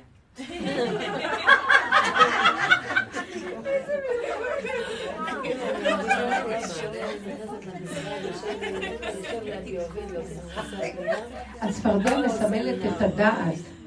היא מסמלת את עץ הדעת. למה? היא כל היום ככה מקשקשת והיא, יש לה דעת, צפרדע, דעת. והיא צפר מלשון בוקר, מבקרת, שופטת, דנה, היא רואה מלמעלה, יש לה הרבה... ואז היא לוקחת את הדעת שלה, ומה שאנחנו עושים, היא יסוד העבודה. לוקחת את הדעת ומביאה אותה עד, עד שישחטו אותה, תאכלו אותי. היא קולטת שהדעת שלה היא גורמת לה את כל האיסורים, והיא מוכנה בסוף לרדת מהדעת רק שלא יהיו לה כאבים. מוכנה לשים את עצמה עם רעב שונאך, האכילהו לחם. היא מפרקת את כל הרשות של השונא הזה, היא אומרת לו, טוב, תאכל אותי. הוא אוכל אותה, הוא אוכל את עצמו, הוא אוכל לא אותה. אתם מבינים? היא בדיבור הזה, שהיא אומרת, זה נכנעת לו, היא אוכלת אותו, לא הוא אותה, הכל הפוך. אומרים היא בולעת. היא בולעת, אוקיי, יפה. מאוד מעניין. מה את אומרת? אז בסדר, זו הנקודה שאנחנו מדברים בעצם. הסוף הוא פשוט, תודו בשלילה, והכל נכנע. אין קטרוג כשמדברים את השלילה. כי כל, כל המציאות שלנו פה, אמרתי לכם, הכל כאן, עץ הדת מלא קטרוגים, אין לזה סוף. אין, אין קצה, מ- אתה אומר חיובי, יעשה לך שלילי, אתה בא שלילי, הוא יגיד לך, אתה צריך להיות צדיק, אתה לא זה, אתה... אין, עת כזאת ועת כזאת, אין. זה מעוות המנגנון הזה ולא יוכל לתקון, זה מכונה כזאת. זה מנגנון, אין לה תקנה. מה צריך לעשות? לצאת ממנה, לעקוף אותה, לרדת. לרדת במדרגות לולייניות למטה לשורשים ולהגיד, אני לא יכול יותר, זה גדול עליי. להישאר בנקודת הפרט ולא לשים את המוח בגובה. הרבנית, כן, אבל- רגע, רגע. רגע, אם נמצא, כמו המצב שהיה לך כמעט כן. לכולם, הם אמרו את מה שהם אמרו. אז אה, יכולת לקום, אוקיי, לקבל את זה, אבל יכולת גם לקום באיזושהי עקיצה, אפשר גם לעקוץ אותם קצת. אפשר גם לעקוץ אותם? צודקת, באמת הייתי לא בסדר, כאילו שאני היחידה שדיברתי. אפשר גם להרוג אותם. אני היחידה שבאמת... לא, זה- זה- לתת עקיצות וללכת. למה? מה יש לך מזה? אדם שעוקץ את עצמו הוא עוקץ. לא, כי זה נורא קשה לתת להם את ה... אז קשורה זה היה. כל השיעור. לא, לא קשורה, אני עובדת על זה, אני עובדת על זה. לא, אל תעבדי יותר, תסכימי וזהו. אין לזה סוף, כי את עוד רוצה נקמנות. גם להראות להם מי הם. זה הנחש, זה הנחש. ואז הוא עשית את העבודה מתנקם, הוא בלילה? בסוף עוקץ את עצמו. אבל הרבנית, רגע, הרבנית- השני לא מקבל. שמה? הוא לא לא מבין את זה, כאילו לא לא... זהו, השני. אמרתי לכם שהסוף של הדרך זה רק רשות היחיד, ואין רשות ערבית. אין יותר אף אחד שם. אי אפשר לפגוש את השם רק ברשות היחיד. לא נתכסה מאחורי הכלליות. הרבנית, אני אומרת סליחה, סליחה, פעמי, סליחה, סליחה. את עושה ואומרת סליחה, את עושה ואומרת... אמרת כל דבר, כוס חד פעמי, ויש חבילה שלמה, עוד לא הגעתי לחבילה שלמה. אל תשימי לב לאף אחד. לא אל תעני, אל תעני. בואו נצא מהעולם, במרכאות, מהתודעה הזאת של גירוי תגובה, צודק, מאשים, שקלה וטריה, וכל הכן ולא ואולי, וכל הספק הזה. בואו נצא מזה, מה אכפת לכם? תשחררו, אין לזה תקנה. הגאולה מאוד קרובה. אתם מפסידים. סליחה, לכי, לכי איך שאת רוצה.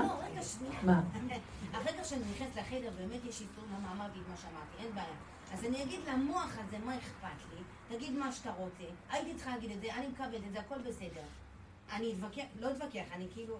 אבל עם, ה, עם האלה שהיו שם בחוץ, כן לתת להם את המשהו. התבטלות לפני בורא עולם, אבל לא לפני אנשים. לפני אנשים היא אני אגיד לך, זה המבחן. תתבטל. זה המבחן. תקשיבי. מה שאת עושה כאן, את עושה גניבת דעת.